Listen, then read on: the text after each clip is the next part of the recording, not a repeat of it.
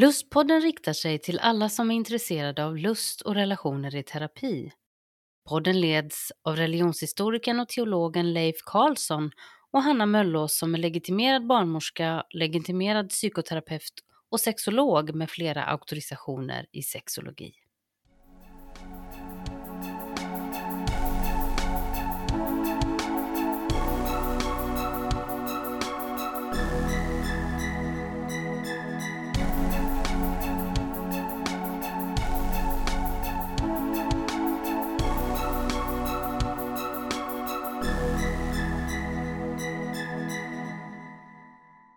Dagens lustpodd har som arbetsnamn Att födas på nytt. Det handlar om att vi ska resonera kring avsnitten med Adrian Glamotchak som berättade om sin transresa. Men för det här samtalet så har jag med mig, som så många gånger förut, min kära vän och kollega Leif Karlsson. Hur är det? Jo Välkommen. då, det är bra. Nu, är Mm. vi, nu är det dags igen här. Du. Nu är det dags igen. Ja. Ja. Det är fint. Mm. Jag, jag tänker här på Adrian faktiskt. Ja, det, just det. det är nästan som man skulle kunna döpa om avsnittet till Adrian for President. ja, Eller just något det. sånt där. För det var, det var väldigt fint att lyssna till honom måste jag säga. Ja, ja, ja det, det håller jag verkligen, verkligen med om. Det, Mm. vi kanske skulle kalla det för det, ja. Mm. Ja, men du, hur har du det? Vi kanske ska vara glada för att du står på benen eller? Ja, men du, det är sant. Jag har faktiskt här eh, i decembertid varit ganska dålig. Jag- Först jag har varit, har varit förkyld, men sen så har jag haft, jag har haft tandvärk alltså nästan i, Ja. i ett halvår. Och så kulminerade det här med att tanden dog för en tid sedan Mm. här. Mm. Ja, det har varit så förfärligt. Men jag, eh, ja, jag, det, jag kan väl säga på tal om det vi ska prata om, att befrias från smärta och sådär, så kan man ju tänka att tandvärk med den nervsmärta det ger, det, det på något sätt får ju en verkligen att både tro på den onde. Ja.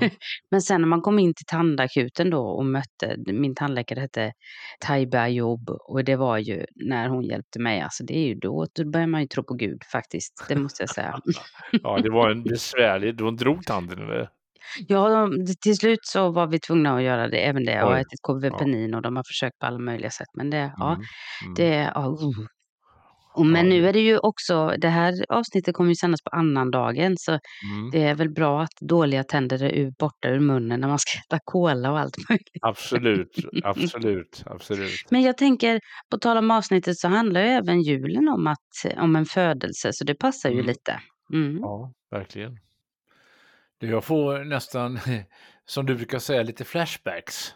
Ja, okej. eh, Mm. Med tanke på eh, ämnet idag här. Mm. Eh, jag, jag, påminns om när vi hade samtalet med Göran, om du minns det. Ja, just Om- det. om Om åld- åldrande oskulder, ja. Ja, Mm. just det. Alltså, då resonerade vi kring att vara oförlöst i sin sexualitet. Ja, just det. Och jag minns att det var en lyssnare Mm. som efteråt reflekterade över att vi alla, Mm. även de som har mycket sex, Ja, kan faktiskt vara oförlösta i sin sexualitet. Ja, det, det är en väldigt fin koppling. Att Mm. vi alla, alltså för, för den, ja just det, jag kommer ihåg den här lyssnaren som, som talar om att även om jag har haft sex så har jag kunnat vara oförlöst i att jag inte har vågat komma ut i vissa saker. Ja, Man kan vara oförlöst i att man inte vågar ta för sig eller säga ifrån eller så. Att, mm. just det, ja det, det går också verkligen att applicera på det här. ja, jag tänker på Adrians livshistoria så att säga. Ja, just det. Ja. Och, och det är så fint det här att det här mognandet, jag påtalade ju flera Mm. gånger då, nu är han ju ändå 27 år, men, Mm. men det är ändå ett sånt fint reflekterande och att kunna mogna så genom livets smärtor och processer, det tycker jag är otroligt fint. Jag, jag tänkte faktiskt då utifrån Erik Homberg Eriksson som var ju en psykoanalytiker. Mm. Han, han ehm, delade ju in, han, han blev känd för att han delade in människans eh, liv i åtta faser, jag tror det var åtta, om eh, alltså utvecklingsfaser då. Och Mm. det, det sägs att hans fru då, Joan, vi har ju pratat om det innan, att det är många av de här stora herrarna som har fått namnge olika teorier som hade någon kvinna eller någon annan partner bakom sig som inte har blivit lika känd. Men hon är inte alls lika känd. Men han lär själv ha sagt faktiskt att att när han tittar på sina teorier så vet han inte riktigt vad som kom från Jon och vad som kom från han själv. Så det var Nej. fint att han ändå gav henne den Mm. credden. Men hon lär ha lagt till just tanken om den sista delen i livet som vi kan beskriva som ålderdom då, att där står vi i valet mellan på något sätt integritet eller förtvivlan. Och med Mm. integritet så menades här någon form av mognad där vi, där vi förstår livet, hur, Mm. vad som har kommit genom det och var vi har hamnat någonstans. Eller att vi kan hamna i en form av förtvivlan över misslyckanden, över skamfulla upplevelser och då kanske då att inte känna att jag har, nu är jag här och är 80 Mm. men mitt liv har inte förlöst mig på det sätt som jag hade önskat. Så, så målet med den här utvecklingsfasen skulle då vara visdom. Mm. Och, och det är ju inte bara så att man kan bli vis bara för att man blir gammal. Jag tänker att Adrian är väldigt vis. Nej. Att det någonstans handlar om den här, att våga göra den här inre resan. Och det var ju fint tycker jag. Mm. Han lyfter ju verkligen själens förändring här. Mm. Vad Mm. tänkte du om det? Jo, absolut alltså och eh, det här med själens förändringar, det är någonting Mm. som jag verkligen tog fasta på.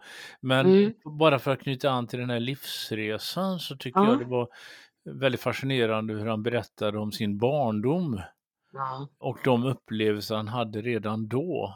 Men Ja, hur han då liksom försökte nästan förtränga det och liksom leva, leva normalt, alltså med normalt menar jag det Ja. som anses normalt. Ja, exakt. Men att på något sätt så kom verkligheten ikapp honom. Ja, Alltså just Ja, den, där livs, den där livsresan också Ja. tycker jag är fascinerande. Och det här med själen som du nämner om att ja, det handlar inte bara om något kroppsligt utan det handlar om något mänskligt. Va? ja, just det. Men det, det är ju precis som du säger att tänk då att som barn och ung försöka pressa in sig i de här Mm. normerna Mm. och, och faktiskt inte må bra i det. Och han var ju också väldigt öppenhjärtig med hur destruktivt det blev Ja. i hans tonår. Det tycker jag var fint att han kunde beskriva, för jag tror att många av dem som jag har mött genom sin transresa, de känner igen sig i den bilden att all den här själsliga smärtan och känslan av att inte passa in varken i sin kropps utseende eller i samhället eller i normer Mm. väcker en enorm smärta faktiskt. Och det kan jag Ja, tänka, ja. jag menar, eh, det är liksom normalt oavsett ålder så, Absolut. så vill vi passa in eller vi Mm. känner oss tvingade att passa in. Och jag kan Mm. tänka mig då att det blir ju särskilt viktigt i tonåren. Ja, visst. Där man, där man dels söker liksom på något sätt sin sanna identitet men samtidigt så är man ju väldigt beroende av andra. Att man inte Mm. sticker ut för mycket utan det, det är en väldigt Mm. jobbig period på det sättet. Ja, ja verkligen.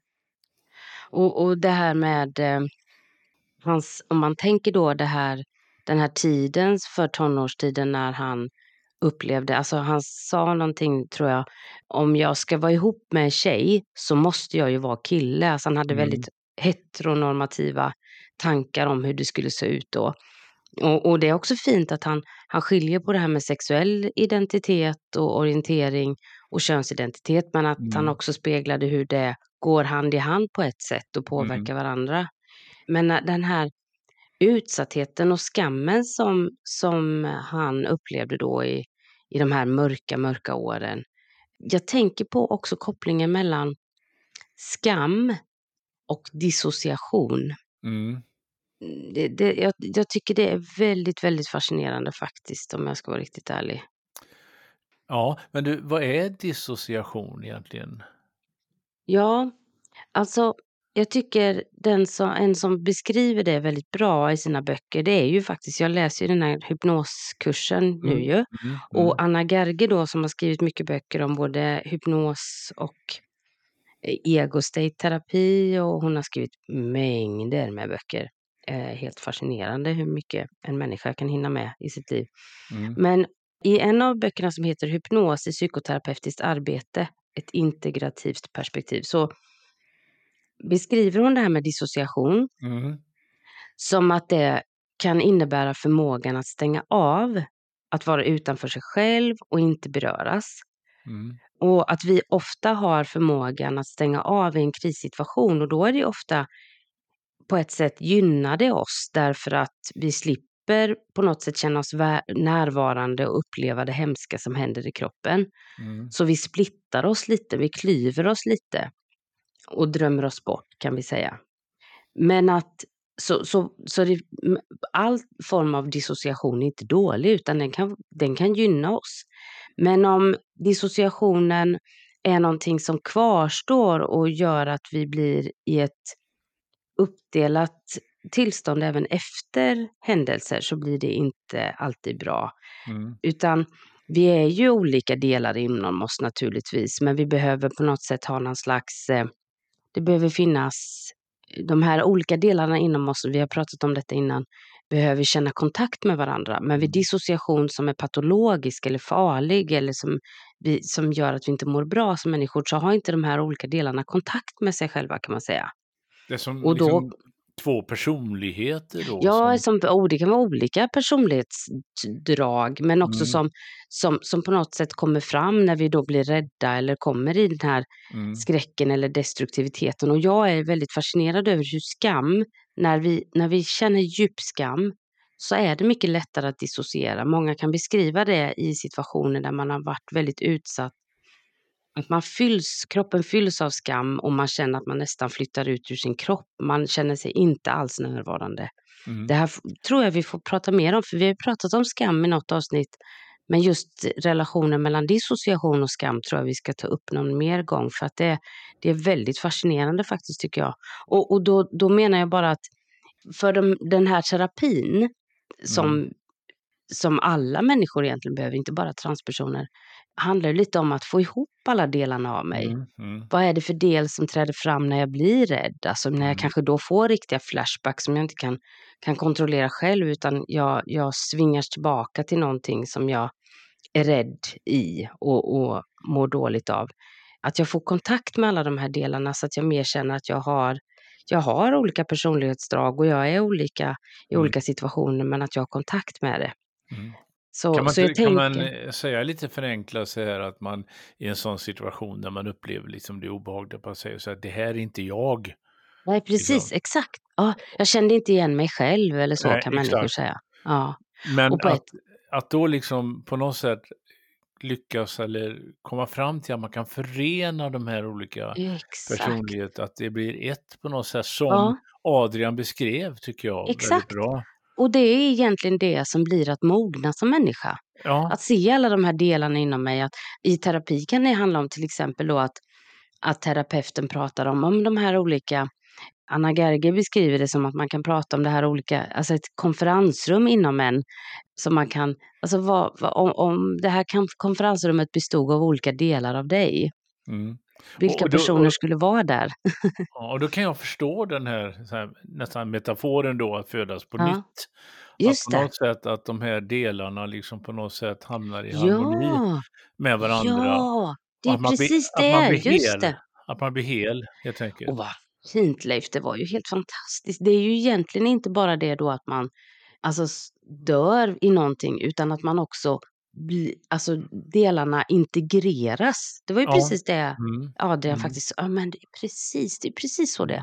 Oh, det klack till i mig. Det där gillade jag.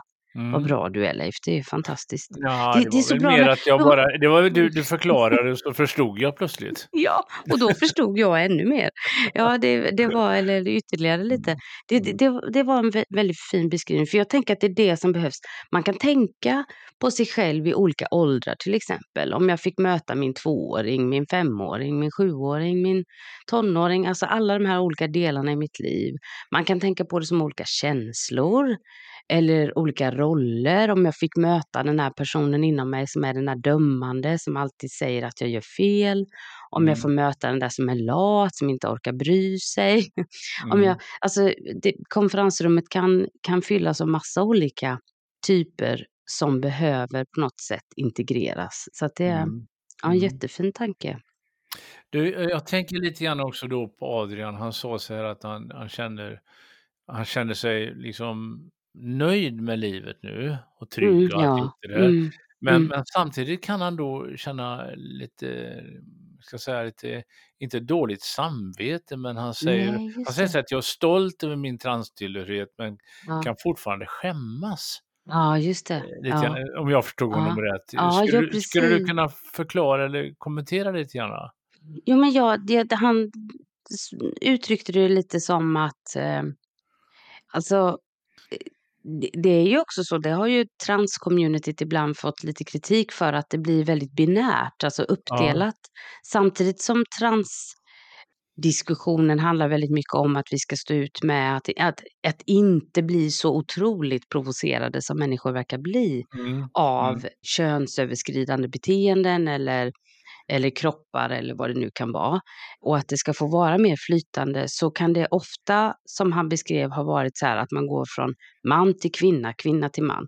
Men i dagens transresor som jag möter så kan det ju handla om att man kanske inte vill göra den binära resan så, utan Nej. man vill förändra något av detta. Man vill inte ha skägget, man vill inte ha brösten, men, men det andra känns okej. Så att det, att vara lite mer öppen i det och där tror jag han, han eh, fick kontakt med lite när vi pratade om det där med att det finns fortfarande saker man kan skämmas över och man kan göra det. Det finns även mycket sammanhang i de här inkluderande sammanhangen som också kan vara exkluderande. Mm. Och, och det tycker jag är... Jag, jag tänker också att det kan väcka skam i det här att han beskrev det här att han är i en situation där han är privilegierad nog att kunna göra de här behandlingarna själv. Mm. Och, det, handlar, det handlar ju då om ekonomi också, va? Ja, precis. Det är ju i princip bara det det handlar Ja, om ja. egentligen då. Att ta hjälpen från andra länder och, och så. Mm. Och att eh, det kan ju också väcka den här skulden att jag gör någonting för att jag själv har pengar. blir nästan någon form av tacksamhetsskuld. Mm. Så samtidigt så kan jag tycka att det, det han sätter ju fokus på att transvården är ju han tycker ju transvården är bra när man väl kommer in till den. Mm. Men det han menar är att den här enorma väntetiden som människor står för, flera, flera, flera år, Mm. den, den gör ju att man får aldrig komma igång med den här processen. Och Nej. när man är i sin tonårstid så kanske det är ganska viktigt att inte att man, att man åtminstone får komma igång med samtalet och utforskandet av alla de här inre delarna. Mm. Mm. Jag har ju mött personer där, där samtalet i sig faktiskt kan hjälpa till. Att man mår bättre. Mm. Och man kommer fram till att nej, men jag vill kanske inte söka mig till transvården på det sättet att jag vill få mediciner eller någon form av behandling. Men jag, nu har jag fått utforska lite och jag har fått liksom eh, stångas mot mina, mina normer och, och så här uttryckssätt och förstår att jag är fri och, och, och bete mig och göra så som jag uttrycker mig på det sättet jag vill. Mm.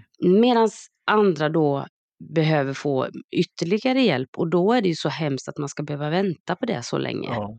Det Ja, tycker han, jag är han, han sa ju förfärligt. det att det mot bakgrund av de ganska små resurser som Mm. finns så är det ändå bra, eller väldigt Mm. Men Mm. att det, det skulle krävas mycket mer resurser för att liksom möta behovet och kunna ge en, en bra Exakt. vård. Va? Ja, precis. Och, och jag, jag, jag tycker det är fint. Han pratar om det här med den egna människans ansvar. Alltså det, det Mm. gillar jag. jag. det- Vi pratar om det här med Mm. ångra sig eller inte. Och jag har full...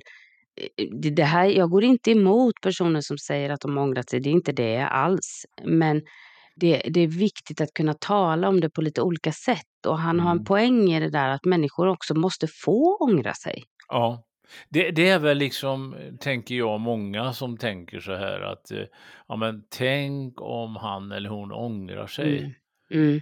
Eh, och det Mm. hade ju han, eh, tycker jag, ganska intressanta synpunkter på. Ja, jag tycker faktiskt att det var fina reflektioner och jag tänker att den här autonomin behöver vi stärka oss människor. Att, att lära känna sig själv och få ihop alla de här olika delarna så Mm. att man sen kan ta genomtänkta beslut för vad man själv tycker just nu.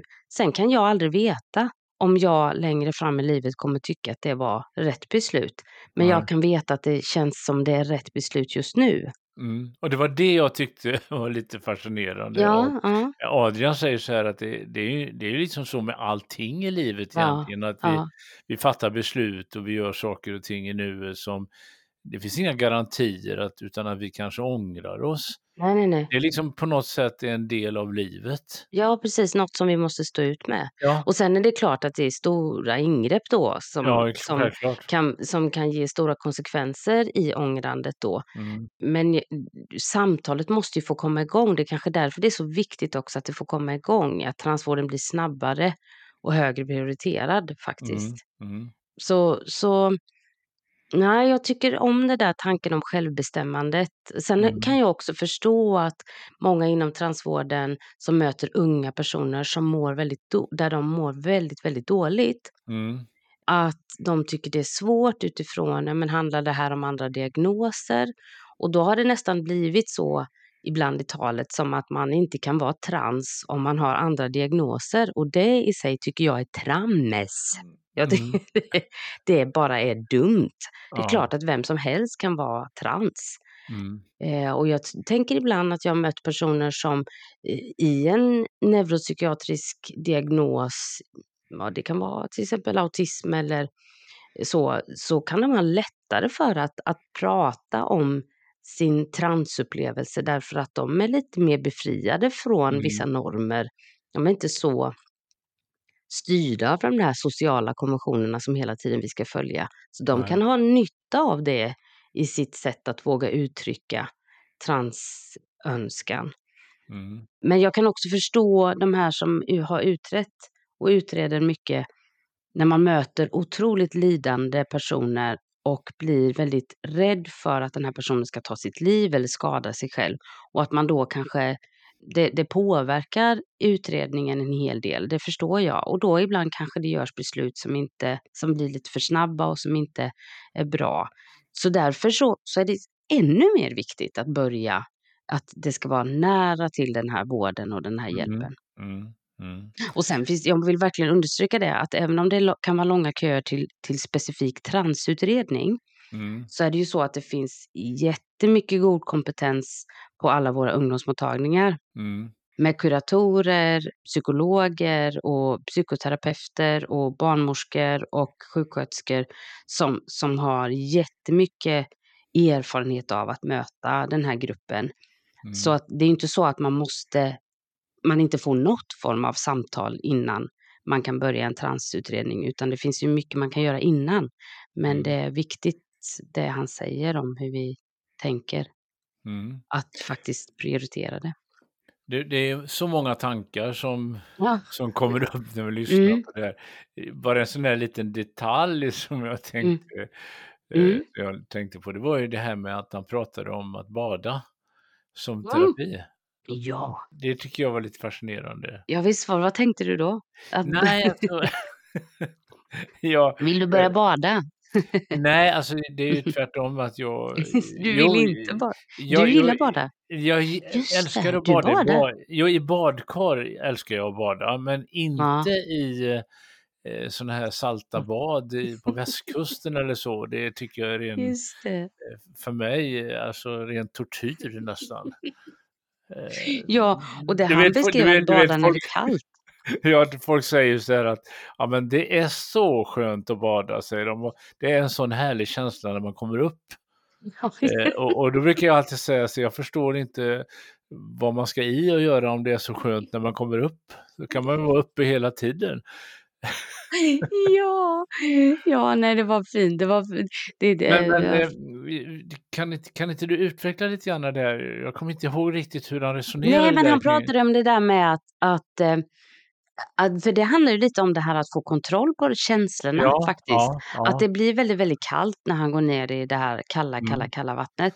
Och att då måste jag vara här och nu ja, och faktiskt lugna ner mig och tänka, mm, jag behöver inte vara så känslostyrd så att allting ska gå så fort, utan jag kan tänka efter och vara här, så lugna sig lite i det. det, det är någon typ koncentration kan man säga. Ja, mm, Mm. mm. är väl då att, att eh, känslan kan förändra sig, som man sa. Det Mm, tränas i att, den, eh, att vara i nuet, är mm, det ju lite. Ja. mm. Ja, Det, det jag tänker också på det här, jag, jag vill gärna reflektera lite kring det här med att man ofta hör, särskilt från medicinsk personal, så hör man ofta, men vi ska ju inte skära i friska kroppar. nej. Alltså vi ska inte operera bort bröst när inte brösten är sjuka. Mm. Eller sätta dit bröst när liksom kroppen är frisk så. Och jag tycker det var så intressant utifrån hans tanke om det här, men, men min själ lider ju. Ja. Och det här behövs för att min behandling ska, ska ge verkan. Mm. Och, och då kan vi koppla ihop det med samtalet med, med Daniel Marotti om att kropp och själ är ju ett. Mm. Mm. Så, så även om vi skär i en så kallad biologiskt frisk kropp så är ju inte själen Nej. välmående. Nej. Det tyckte jag var Mm. eh, fint uttryck faktiskt. Men det är, Eh. det är väl ofta, jag menar vi har ju rätt så att säga biologisk kan man säga, Ja, syn på människan, att det är liksom människan är kropp. Ja Är en precis. kropp, inte bara Mm, har en kropp utan nästan är kropp. Ja, Och det är så lätt att det här själsliga, den andra eh, så att säga, sidan av att vara människa eh, mm. på något sätt inte tas på allvar. Nej, precis. Och det tycker jag, hela hans, Mm. hela hans eh, samtal var så väldigt moget tycker jag, när, Mm. han, när han beskrev det här att, att människan är en helhet med Mm. kropp, kropp och själ Mm. hör, i- hör Mm. ihop. Mm, Och att eh, det är just den där konflikten då som, precis. som blir väldigt jobbig. Men när man då kan, kan liksom på något sätt hamna i det här helhetstänkandet och då, då blir man trygg, lugn och Mm. glad. Och han verkar glad. lugn, lugn och glad. Lugn och glad. Ja. Kexchoklad. Men, nej, men jag tänker också att jag, jag var och hade en väldigt fin, trevlig samvaro med några vänner härom några kvällar sedan. Mm. Och vi började prata om lite här med kroppsnormer och ideal och sådär. Och så pratade vi om det här med att till exempel en del unga tjejer kan, eller även äldre damer, Mm. opererar sina bröst eh, och, Mm. och sätter implantat eller liknande Mm. för att man inte trivs i sin kropp. Och Mm. vi hade lite olika eh, så här inputs kring det, om, om det är okej. varför liksom, det är hemskt att vi ska ha normer som, som ska pressa oss så mycket så vi ska göra det. Mm. Men sen kan jag också tänka att jag har ju mött personer som har mått fruktansvärt dåligt och gå- försökt att gå i terapi och eh, inte kan vända den här processen. Men sen opererar man brösten Mm. och känner, nu mår jag bra. Mm. Och, och det kan ju vissa tycka är jätteprovocerande, liksom att ja, men ska det verkligen behöva vara så? Mm. Men, men jag kan tänka så här att det, det kan, vi kanske måste vara öppna för att ibland kanske inte terapi alltid hjälper. Nej. Det är klart att jag skulle önska att vi på ett annat sätt kunde, kunde på något sätt skära i samhällets normer och, och Mm, kroppsideal, absolut. Och jag upp, sitter inte här nu och uppmanar unga små flickor och barn att, att operera kropparna för att få större bröst. Det är absolut inte det jag säger. Jag bara tänker att vi, vi ibland blir väldigt provocerade av det där att vi vill förändra kroppen. Mm. Jag tycker det är intressant. Vad tänker du på nu? Nu blev du tyst. Nej, jag sitter faktiskt och tänker på det att jag, jag, jag, jag, har nog liksom generellt den här tanken då att man kan eh, tänka sig att det är onödig kirurgi. Ja, Ja. Eh, när det finns så mycket annat som man kan Mm. använda sjukvården till. Ja just Eh, det. Det, det är väl nog en ganska vanlig uppfattning. Ja, säger, det är det ju. så jag, säger, alltså, jag säger inte att det... Jag, jag, hör, Nej, jag det du, jag hör det du säger Mm. och jag tror det ligger väldigt mycket i det, men Mm. samtidigt är det någonting i mig som, som Absolut, jag liksom förstår. protesterar. Eller Ja, ja. Mm. Och, och det är ju också därför att vi tillsammans eh, betalar varandras sjukvård. Ja, Så ja. det som går under sjukvård, det måste ju vara pri- välprioriterat. Och det är ju därför vi då kommer tillbaka till vikten av att kunna starta den här formen av utredning och samtal tidigare, Mm, eller hur? Och absolut. då kan vi ju lite då hamna i det, du sa det här, eh, du sa någonting innan att det var något, du, du sa ordet allvar och då tänkte jag på när han sa det här vad, vad terapeuter och anhöriga kan göra. Mm. Vi jag tänkte komma faktiskt till det. Ja, Eh, ja. vad vad du hur du möter en person Ja. då som har transproblematik, ska vi kalla det Ja. för det då, och, eh, hur Transfrågor tycker jag är ett bättre ord då. Mm. Ja, trans eh, transproblematik får jag säga då. Ja, men trans det behöver inte vara problem. Nej, men det kan vara det, Ja. eh, då. I i mitt fall är det det då, säger vi. Ja, så kommer ja den här precis. personen till dig. Ja, mm. Vad gör du då? Vad säger du? Hur kan Mm. du hjälpa den personen? Nej, men jag tänker att det det som Adrian poängterade och som blir så viktigt, det är att börja utforskandet. Mm. Och att inte, inte, inte som terapeut läsa in en massa saker. "Jaha, du tänker så här, då vill du operera dig. Jaha, du tänker så här, då vill du ha medicin. Mm. Jaha, du tänker så här, då är du nog, eh, eh, psykiskt labil på något sätt så vi behöver Mm. hjälpa dig." Mm. Alltså att börja utforskandet. Mm. Titta i det här konferensrummet, försök få ihop de olika delarna.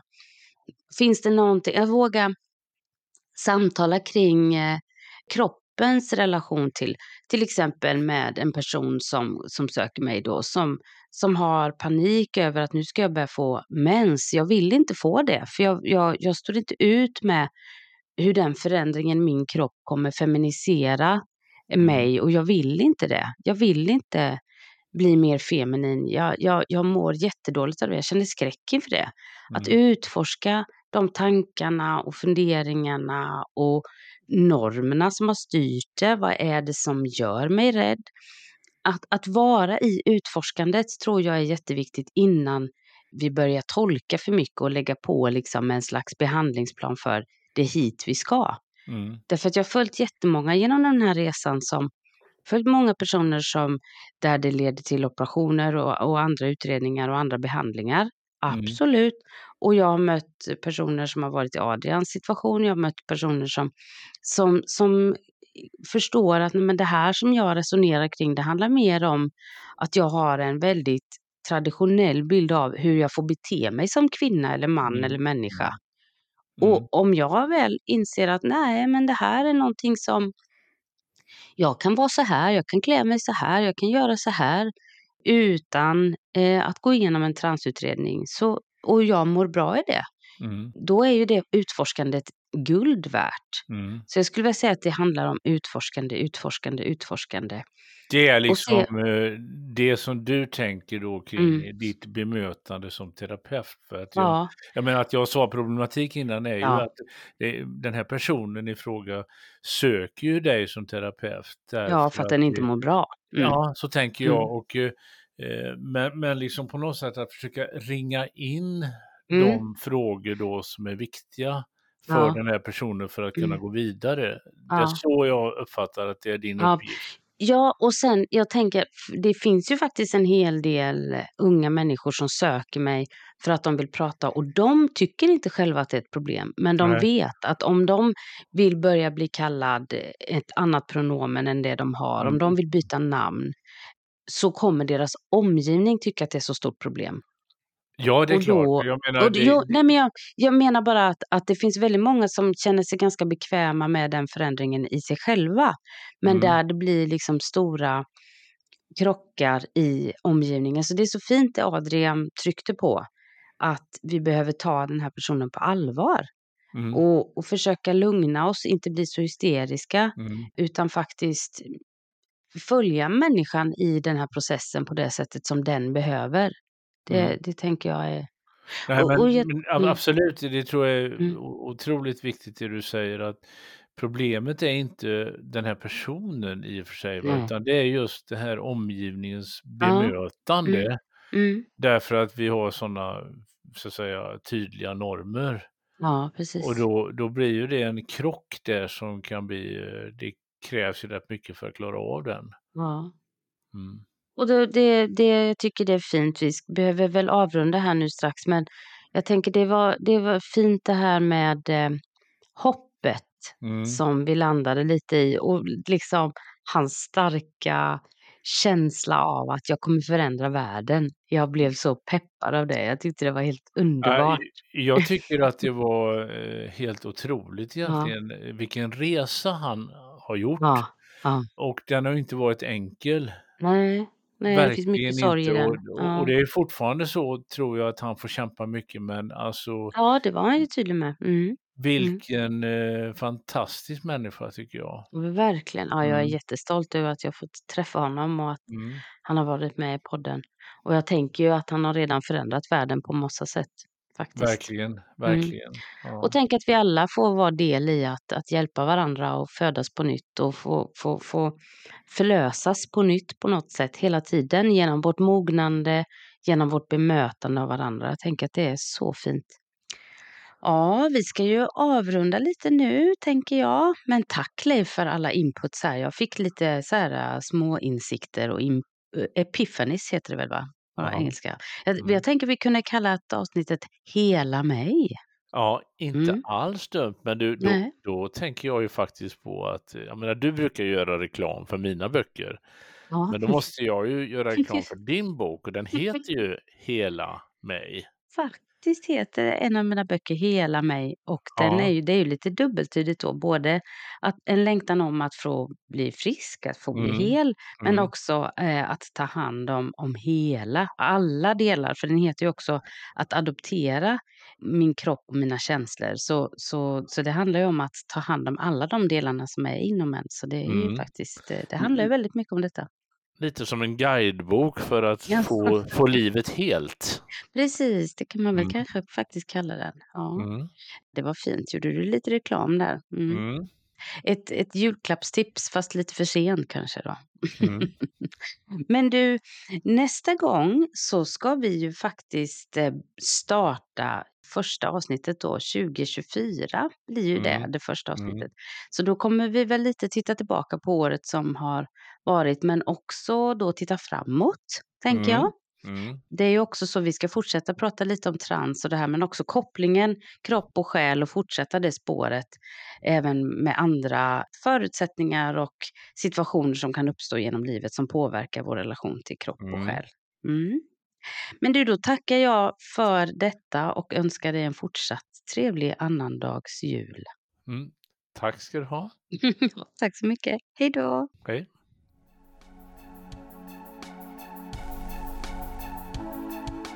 Du har lyssnat till Lustpodden. För mer information och tips från programmet så hänvisar vi till lustpodden.se. Där kan du också kontakta oss om du vill vara med och berätta din berättelse om lust och relationer i terapi. Signaturmelodin är skapad av Johan Nilsson och redaktör och producent och ansvarig för klippning är Julia Linde.